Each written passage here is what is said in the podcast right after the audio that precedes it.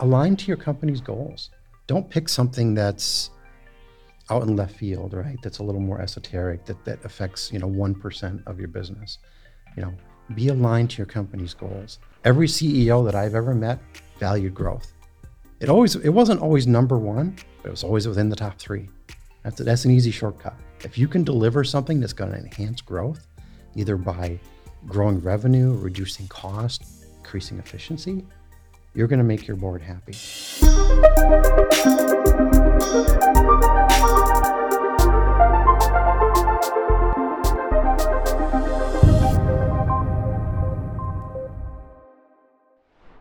Welcome to the Change Agent Podcast. My name is Nathan Lasnoski. I'm Concurrency's Chief Technology Officer. This is the podcast where we talk about interesting technology topics, individuals who are transforming their industry with technology and doing instrumental things within their businesses. We've had just awesome guests on this program. We've talked about marketing, manufacturing, transformation of payment industries, talking about agile and transformation of development. And today is no exception. Today, we're going to be talking with Rick Hartline. Rick is a change agent, the enterprise director of IT at PLS Financial Services. And he is here to talk a little bit about how he's using data to drive value within the business. Welcome today, Rick. Thank you, Nathan. I uh, really appreciate the opportunity to be here, meet you, and talk with you and your team. Uh, really exciting. Um, and it's something that I'm passionate about. It's something that I think is a real opportunity for people to explore uh, in a position like mine. Um, you know, a lot of, of time and energy and, and, digital ink, if you will, has been spent uh, on accelerating trends, right? Um, we've seen during the pandemic um, an acceleration to digital, right? And that, that happened even before the pandemic, but it's really uh, kicked it up a notch, mm-hmm. right? Starting last year. What I haven't heard as much about uh, is data and unlocking the, the value from data. Uh, I think it's really important that companies take that opportunity uh, and and be a change agent to not only collect data but actually extract value from it for their company. So, what would you say that means when you th- talk about? You know, a lot a lot of people talk about the value of data, but like, what when you think about extracting value from data, what does that mean to you? Yeah, a lot of us, you know, we inherently know that, that data is valuable, right? We collect it. We go to great lengths to collect it, to store it, to secure it to have governance around it, right? Um, but if you don't unlock unlock the value from it, if you don't actually extract business outcomes from that data, then data is essentially just a cost at the end of the day, right? It actually has negative value if you don't do something with it. Now, I've met a lot of IT leaders in my career, and most of us, what we do is we do the steps that I talked about in storing the data and maintaining and all that kind of stuff. Um, and then we set up an intake process and we build reports and we build dashboards based on business request. And that's fine. There's nothing wrong with that, right? But that's not really being a change agent in my mind. Taking leadership and being a change agent means looking at it from a different lens, um, looking for every opportunity to turn that into value for the business. Um, uh, you know, there's an acronym that I use uh, in, in my world uh, MORE, M O R E, which stands for missing opportunities repeatedly. Mm. Uh, and the E, uh, which is the reason why those opportunities are missed, is not enough engagement. Um, that means when you're in a board meeting, when you're working with your peers, when you're hearing about problems, you should be thinking about how can I solve that problem? How can I leverage our data to turn that into something of value to solve that problem? And there's, you know, endless opportunities if you have that mindset. So most companies they have some kind of data environment, and most of them have reports they run, and they look at their data and they say, "I'm I'm getting value from data. I'm looking at reports of information, and I'm making decisions from it." Yeah. Hmm. You know, what are they missing? What what are you doing differently that they're not doing? Sure. So I can give you some examples um, from last year, um, and and going into the pandemic, I read a book that that really sparked um, my imagination on this. That that um, inspired me to move forward in, in this area. Uh, it was a book by Doug Laney. Uh, it's called Infonomics. Um, and it really talks about, and, and there's, there's, other books on this subject, right? But this was something that, that just kind of fell in my lap right before the pandemic. And when the pandemic hit, and I'm talking March, mid March 2020, um, things changed dramatically in a lot of retail spaces, right? There was pretty dramatic changes. And for us, I can say that we saw just a cliff of, of revenue loss mm-hmm. during that time period, like a lot of companies, right? And we understand the reasons for that. So what we did, and, I, am I'm really proud of our leadership team for coming together on this. We started doing a date, what we called a daily COVID call, and it may not be politically correct in terms of the naming, but sure. but what it was was really a, in my mind, a triage call, and it was really to support our operations team and our sales teams. This is to understand what their needs were, and and what problems they were facing from day to day, and how we were going to adjust. And it came down to a few different things. It was what's happening, right? What kind of how can we triage? How can we solve those problems and decisions being made in real time? And what i saw was an opportunity there to develop some quick dashboards reporting to understand what we were seeing. The information was coming in fast and furious.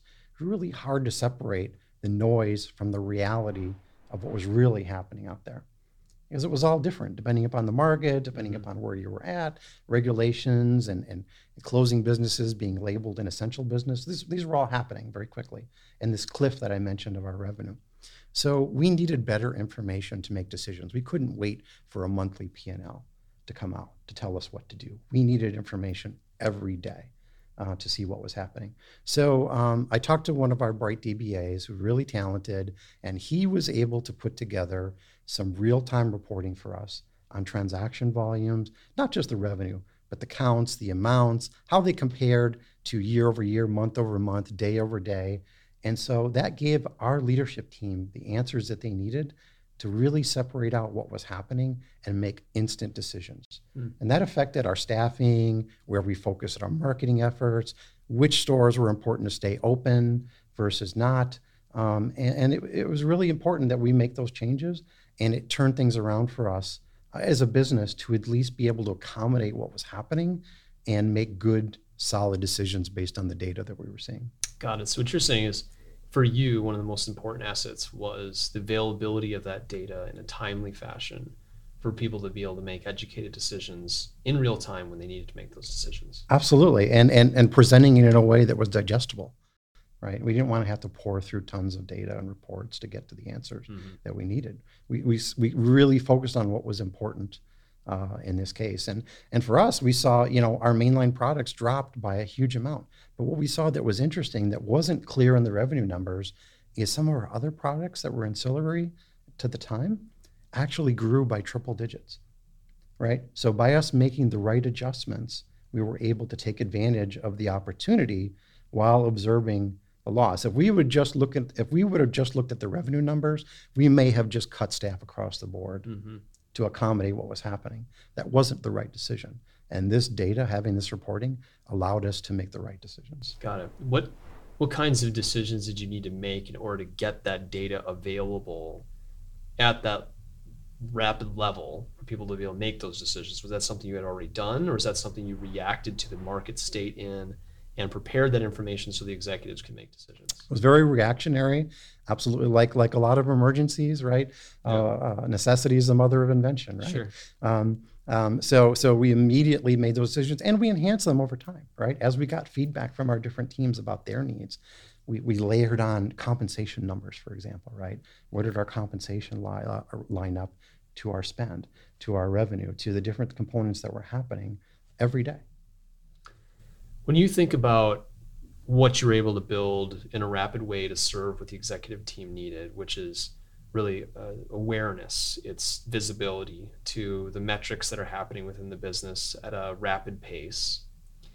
And then they took that information and they made decisions on it, mm-hmm. right? Yeah. Um, a lot of companies are thinking about that as something that's hard to achieve. You've achieved it. Mm-hmm. And then beyond that is where you start thinking about, well, how can I arm my business with things like prediction or uh, thinking about storytelling based upon data that doesn't leave it up to the interpreter, but maybe even tells them what could happen. You know, how far have you charted a course into some of those spaces? I know you have some data scientists.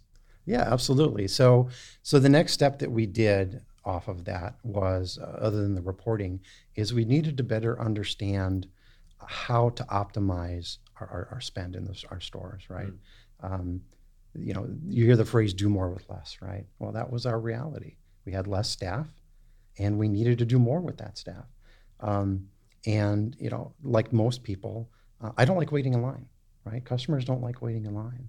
Um, uh, you know, when I drive, uh, customers will only wait in line so long and they'll leave and they'll go to your competitor, right? In fact, me myself, I've driven past businesses and said, you know what, I can see that line's out the door. I'm not, I'm not doing that. I'll, I'll go somewhere else, Mhm. right? And when you lose customers like that, you lose revenue opportunity, you potentially lose retention, loyalty. Um, so what we did is we did a deep dive into the data tracking our transaction performance. How long does it take in milliseconds to perform a transaction?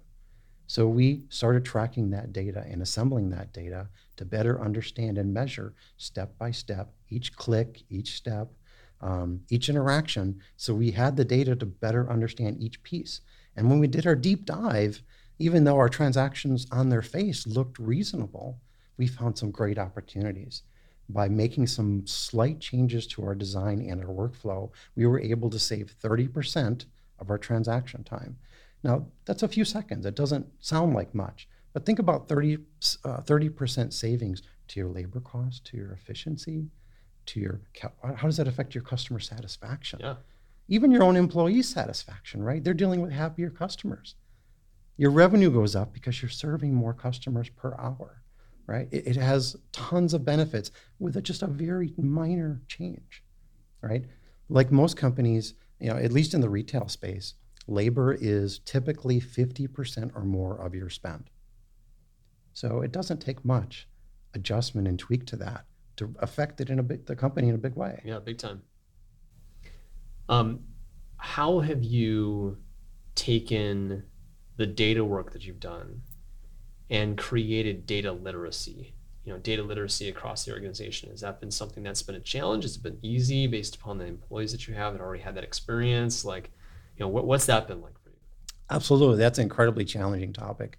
Um, you know, different people in their mind have a different definition of, of common terms that are thrown around, right? And and you know, creating your data dictionaries and a common understanding is always really important when you're establishing uh, data literacy. Uh, definitely a challenge. Something that we've continued to work on. I'd say it's definitely a work in progress. Um, taking control of the reporting and the metrics and the terms that are used and reinforcing those has been really important, right? So as soon as somebody says a term that doesn't quite align with the definition that we've agreed to, Mhm. you've got to kind of self-correct and get them, you know, to work with the right terms, and and it becomes sort of the corporate language, right, that we all use, uh, and you've got to be diligent about that. Oh, interesting.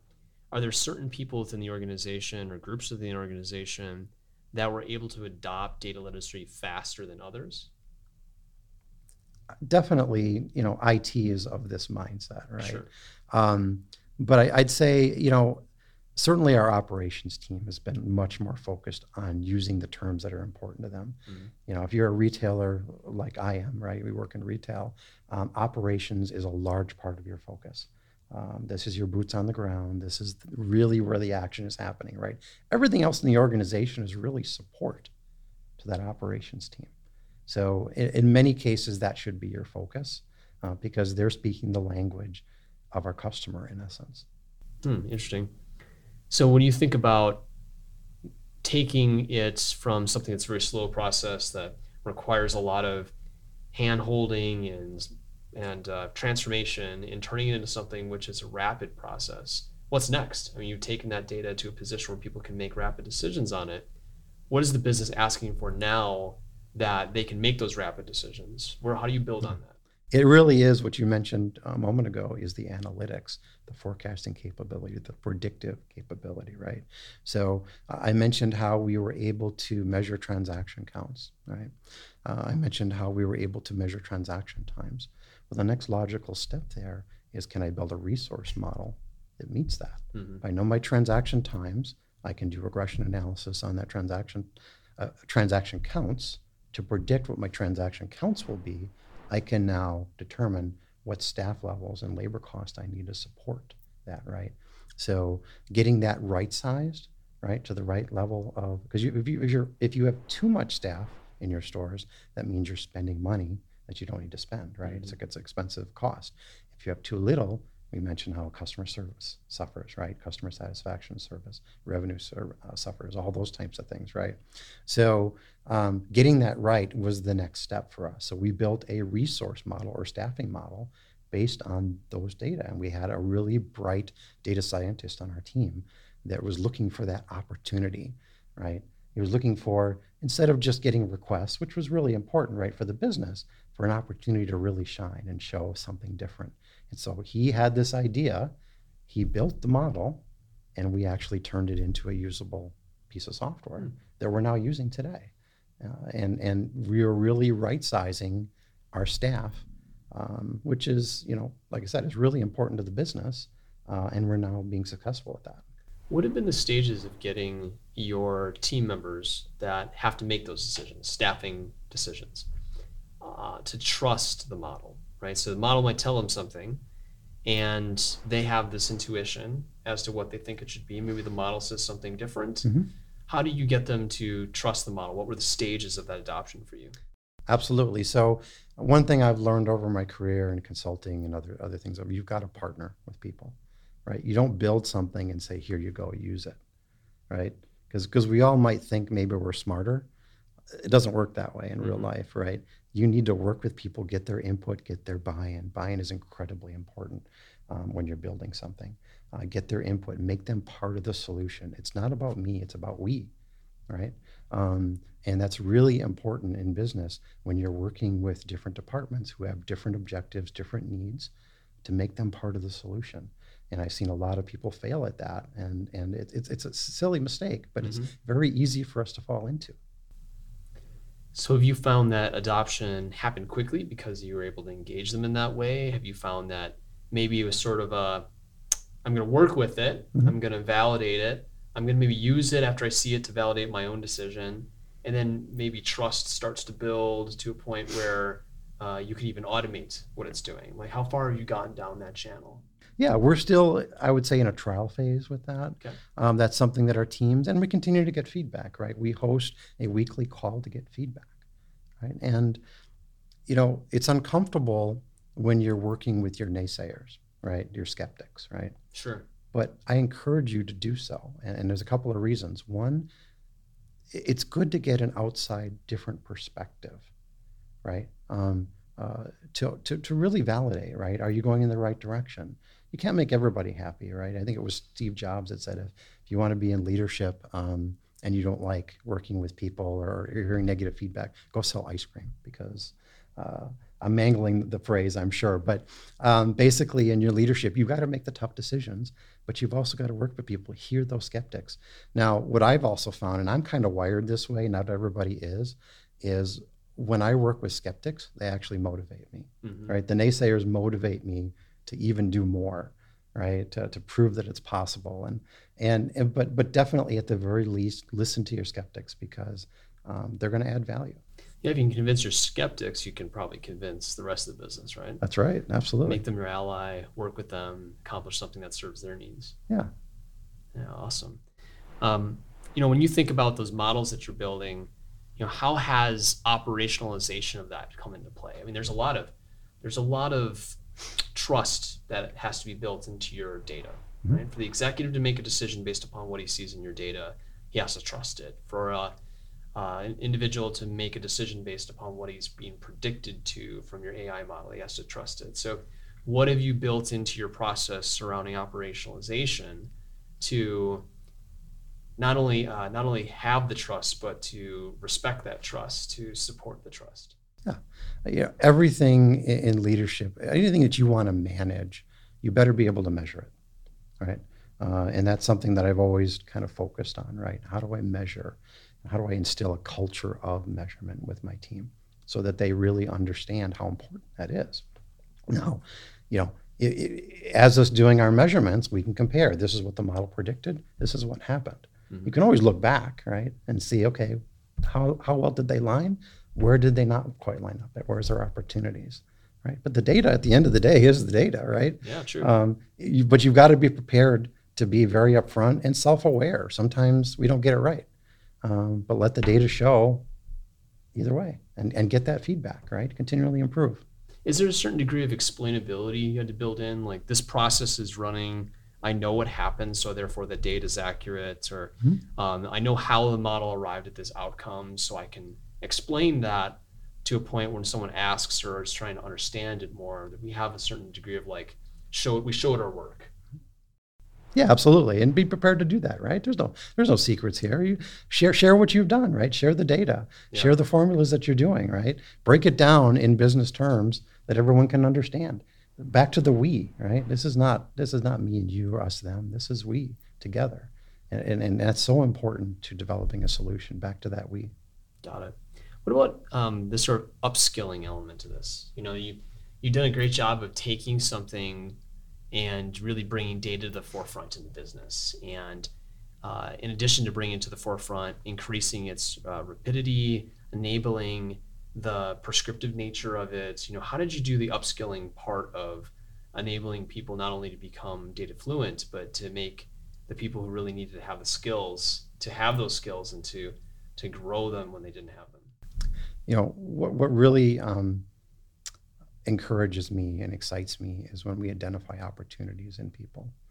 Um, you know, and, and, that really goes back to the engagement. Are you working with your people? Are you recognizing your team's capabilities, their desires, um, their, their opportunities to grow, things that they'd be interested in?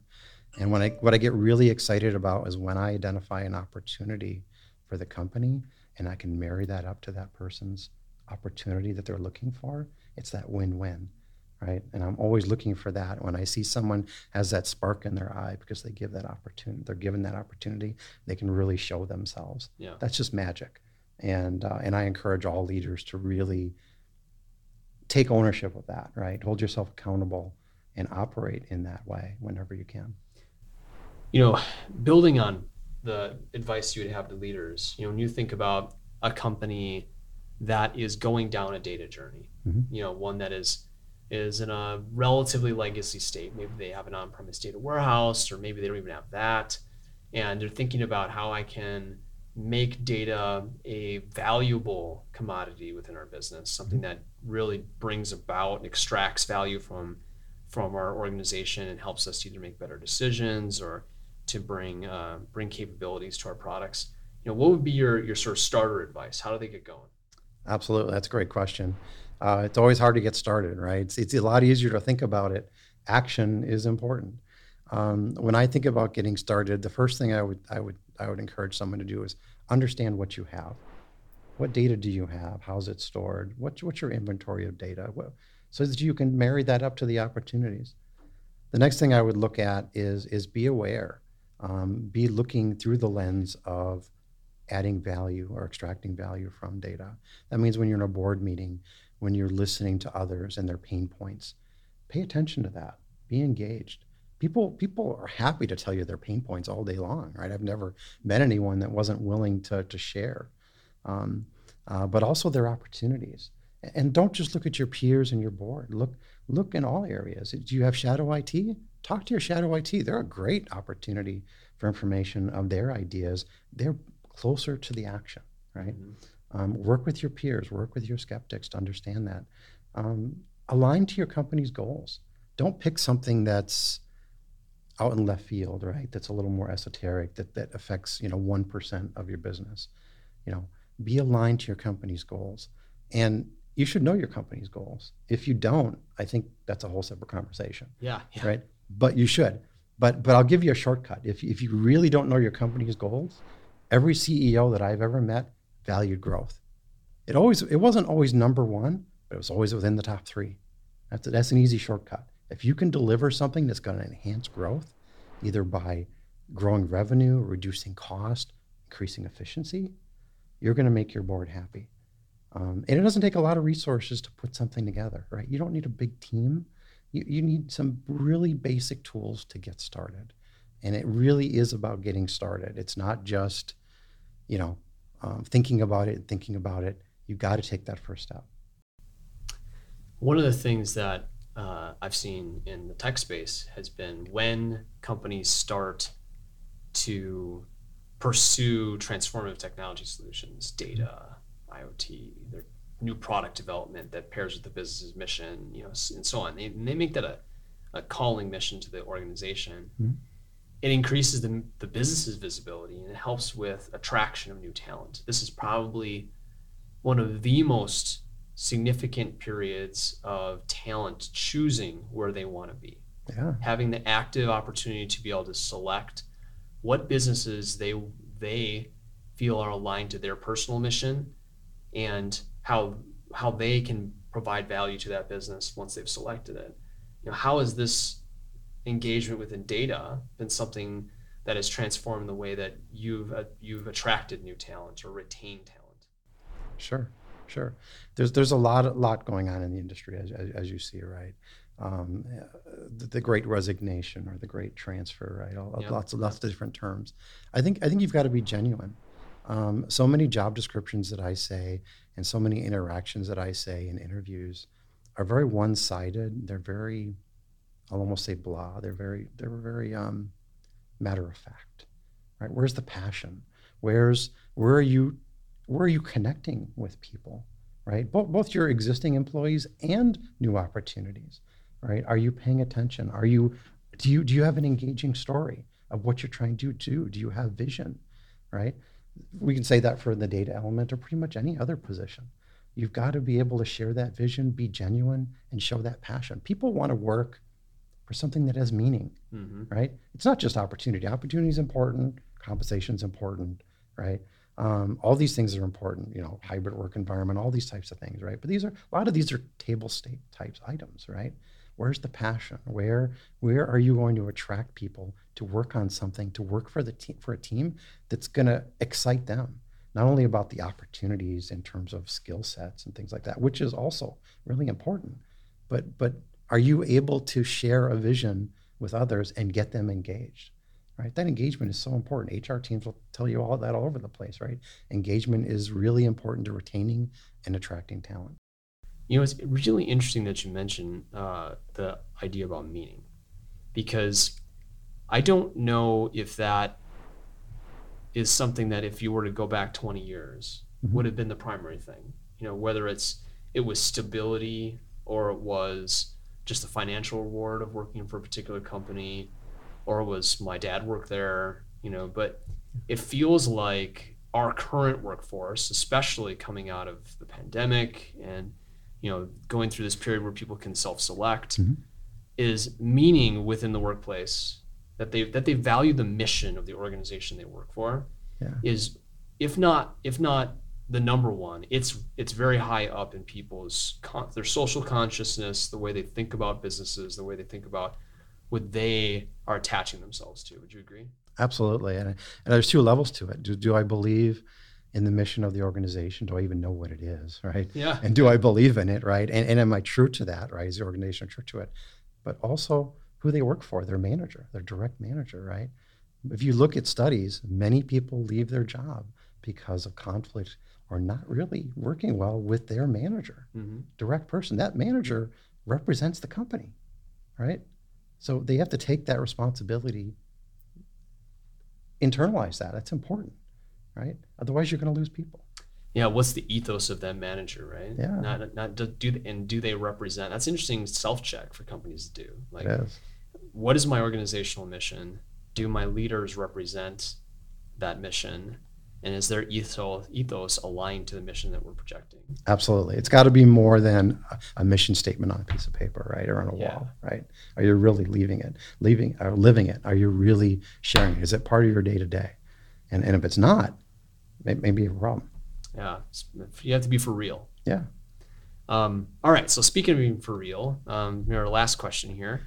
Um, one one of the things that's been most transformative uh, for a lot of the people we've had on this show has been the people in their life, individuals who have helped them to be the change agents that they are today. You're clearly a person that has done really transformative work within PLS understands the mission of the business, thinking about people. You know, tell us a little bit about someone or, or multiple someones that have influenced your life and caused you to be the kind of change agent that you are.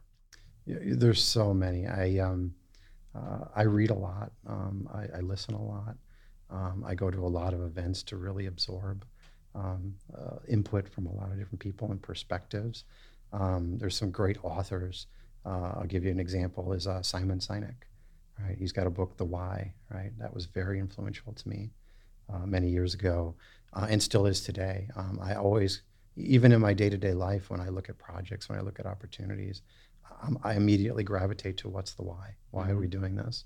What's that? What's why is that important? He's got another great book, uh, same author, uh, The Infinite Game, which I would encourage uh, if you haven't read that. Um, David Goggins, um, he's got a great book on mental toughness. Uh, great author. Um, uh, Infonomics. Um, I mentioned Doug Laney. Um, many other people, um, people that I work with at all levels, entrepreneurs all over the place. I get inspired by.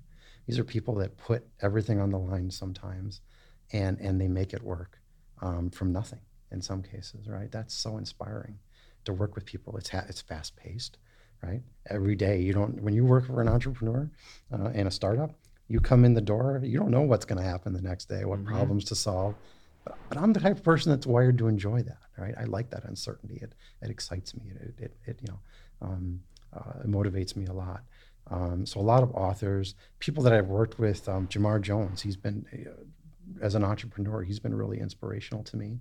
Um, Corey Kroll, uh, Randy uh, Walensky, and others, right? Uh, people that I work with at all levels. Um, I see them put themselves out there, and that inspires me. Awesome. Yeah, know Simon, probably the most watched TED Talk, right? Yeah. The, the um, start with why. Yeah. Um, I think everybody could ask that. And you could ask that in personal life and in your professional life. Absolutely. Pretty, pretty awesome ways. Yeah.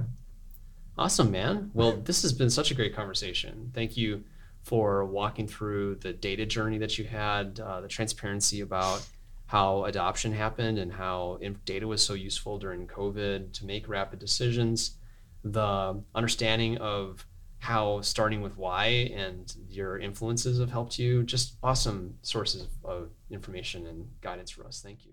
Thank you for giving me the opportunity. It was uh, really exciting to hear your perspectives and uh, as we talk through this, I, um, it's made me think uh, even more about some of the topics. So thank you. Awesome. All right. Well, thank you again. And thank you for joining us on the Change Agent podcast. We will see you next time.